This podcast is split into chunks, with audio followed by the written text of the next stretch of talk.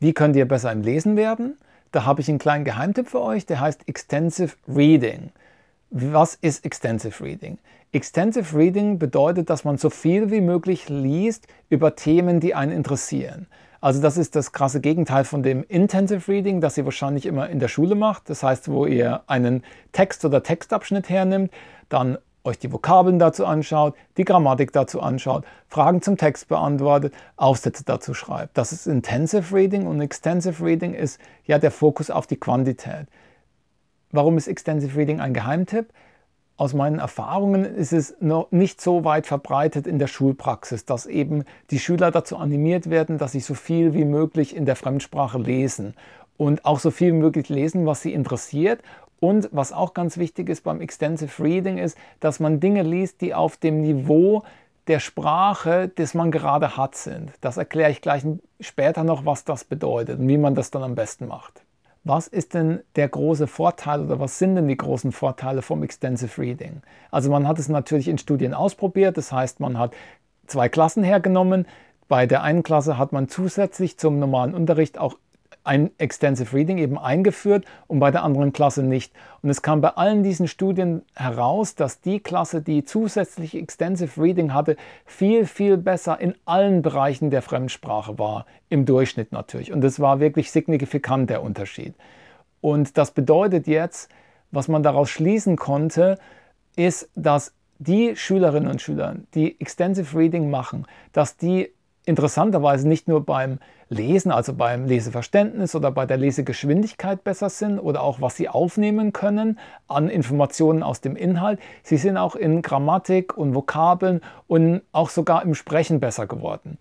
Wie funktioniert Extensive Reading richtig? Da müsst ihr eben sieben Punkte einhalten. Der erste Punkt, den ihr beachten müsst, ist, dass ihr komplette Bücher lesen müsst. Das heißt, es nützt nichts, wenn ihr irgendwie zehn verschiedene Zeitungsartikel, die nichts miteinander zu tun haben, lest. Der Grund, warum Extensive Reading so gut funktioniert, wenn man eben ein komplettes Buch liest, was das ja bedeutet, ist, dass eben in einem Buch der Inhalt immer wieder wiederholt wird. Es werden ja auch Wörter und grammatische Strukturen immer wieder wiederholt und es ist nicht so wichtig, wenn man eine, auf, nicht versteht, was auf einer Seite passiert, dann versteht man, wenn man ein komplettes Buch liest, trotzdem noch den Inhalt. Das ist genauso bei Filmen auch. Hat jetzt zwar nichts mit dem Lesen zu tun, aber ist derselbe Effekt. Wenn man einen Film auf Englisch anguckt und selbst wenn man nur 20 Prozent versteht von dem, was gesprochen wurde, werdet ihr trotzdem verstehen zu 80%, Prozent, was in dem Film passiert ist. Der zweite wichtige Punkt ist, dass ihr Sachen lesen müsst beim Extensive Reading, die euch interessieren. Das heißt, es nützt nichts, wenn ihr irgendwie Shakespeare lest und da keinen Bock drauf habt, sondern ihr, habt, sondern ihr müsst wirklich Dinge hernehmen, die euch interessieren, die euch Spaß machen, wo ihr eben was wissen wollt oder was lernen wollt dazu. Der dritte Punkt ist auch ganz wichtig. Ihr müsst beim Extensive Reading Bücher lesen, die auf eurem Sprachniveau sind. Das heißt, ihr müsst 95 bis 98 Prozent der Wörter, die in einem Buch verwendet werden, können. Das heißt, ihr müsst ein englisches Buch beim Extensive Reading so runterlesen können, eigentlich wie wenn es auf Deutsch geschrieben worden wäre. Wie kommt man jetzt an solche Bücher ran? Es gibt sogenannte Graded Readers heißen die. Das sind Bücher, die sind auf, die oder auf das jeweilige Sprachniveau eines Lerners angepasst. Und zu diesem Sprachniveau, das sage ich gleich am Ende, noch etwas genauer, was das bedeutet und ähm, wie ihr da euch einordnen könnt.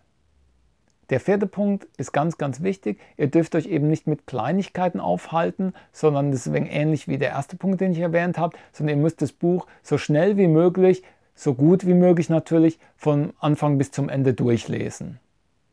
Der Punkt 5 ist auch ganz wichtig. Ihr müsst eine bestimmte Quantität an Büchern lesen. Extensive Reading funktioniert nicht, wenn ihr irgendwie ein Buch alle drei Monate lest, sondern das bedeutet wirklich, dass ihr vielleicht mindestens jede Woche ein Buch lest, dass ihr dann im Jahr über vielleicht so 50, 60 Bücher lest auf Englisch dann eben. Das ist eine, äh, ein, ein, Punkt, der wichtig ist, weil ohne die Quantität funktioniert eben Extensive Reading auch nicht. Was auch ganz wichtig ist, und das haben auch die Studien dazu gezeigt, ist, dass ihr das länger durchhaltet. Das heißt, es ist nicht nur die Quantität an den Sachen, ihr, die ihr lest, sondern es ist auch die Dauer, wie lange ihr eben dieses Extensive Reading macht. Das heißt, es nützt weniger, irgendwie 20 Bücher innerhalb von zwei Monaten zu lesen und dann den Rest des Jahres nichts zu machen, als sich diese 20 Bücher über das ganze Jahr zu verteilen. Also da ist es wichtig, dass man eben das dauerhaft macht und das so ja, fast zur Gewohnheit wird und dass man vielleicht jeden Abend oder jeden Tag 15 bis 20 Minuten damit verwendet, ein Buch, das man sich rausgesucht hat, weiterzulesen. Im Punkt 3 hatte ich erwähnt, dass es sehr wichtig ist, dass ihr Bücher lest, die auf eurem Sprachniveau geschrieben sind. Und dazu gibt es eben die sogenannten Graded Readers. Das sind eben Bücher, wo die grammatischen Strukturen und der Wortschatz auf das jeweilige Lernniveau angepasst sind. Welche Lernniveaus gibt es denn? Es gibt den sogenannten gemeinsamen europäischen Referenzrahmen für Sprachen und da gibt es das Lernniveau A1, A2, B1, B2, C1 und C2. Das könnt ihr euch auch mal im Internet einfach angucken, was das genau bedeutet. Und jede Lernstufe hat ja andere Kriterien. Das A-Niveau, also sowohl A1 als auch A2, da geht es eher darum, das ist so das Anfängerniveau. B1, B2 ist so fortgeschrittene Niveau und C1, C2 ist es dann, wenn man, C2 ist praktisch, wenn man die Sprache so kompetent wie ein Muttersprachler verwenden kann. Und wenn man sich die Einteilung vom Kultusministerium anschaut, dann sieht man, dass ein Schüler oder eine Schülerin in der fünften Klasse das Niveau A1 haben sollte, in der sechsten Klasse A1 plus, in der siebten Klasse A2, in der achten Klasse A2 plus, in der neunten Klasse B1, in der zehnten Klasse B1 plus, in der 11. Klasse B2, in der 12. Klasse B2 plus und in der 13. Klasse C1. Wenn man am G8 ist, also in einem Gymnasium mit nur ja, acht ähm, Jahrgängen bis zum Abitur, dann ist es natürlich die letzte Jahrgangsstufe, also im Jahr 12, sollte der Lerner auf so einem Niveau C1 eben sein.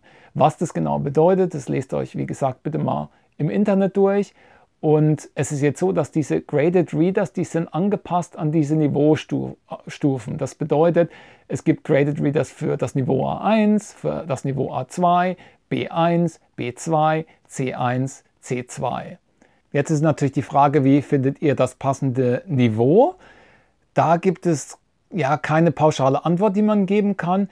Der einfachste Weg, wie ihr das rausfindet, ist, dass ihr euch einfach ja, an den Vorgaben vom Ministerium orientiert. Nehmen wir an, ihr seid in der 8. Klasse, da sagt das Ministerium, A2 Plus solltet ihr haben, das heißt, ihr nehmt euch Graded Readers von A Niveaustufe A1 her, von Niveaustufe A2 und vielleicht auch von Niveaustufe B1 und vielleicht auch von B, B, B2, je nachdem, wie, wie gut ihr seid. Dann nehmt ihr euch die her und schaut, welches der Bücher kann ich so wie ein deutsches Buch eigentlich durchlesen. Und wenn das die, nur die Niveaustufe A1 ist, dann nehmt ihr euch einfach Bücher von Niveaustufe A1 her. Und wenn das von Niveaustufe B1 ist, dann nehmt ihr euch einfach Bücher von der Niveaustufe B1 her. Diese Graded Readers, die gibt es von allen möglichen Verlagen, Klett, Cornelsen, Oxford University Press, Macmillan. Also da müsst ihr einfach mal ins Internet gehen und euch umschauen. Und wie gesagt, kauft euch vielleicht oder holt euch einen Graded Reader vom Niveau A1, A2, B1 und schaut dann, welches dieser Niveaustufen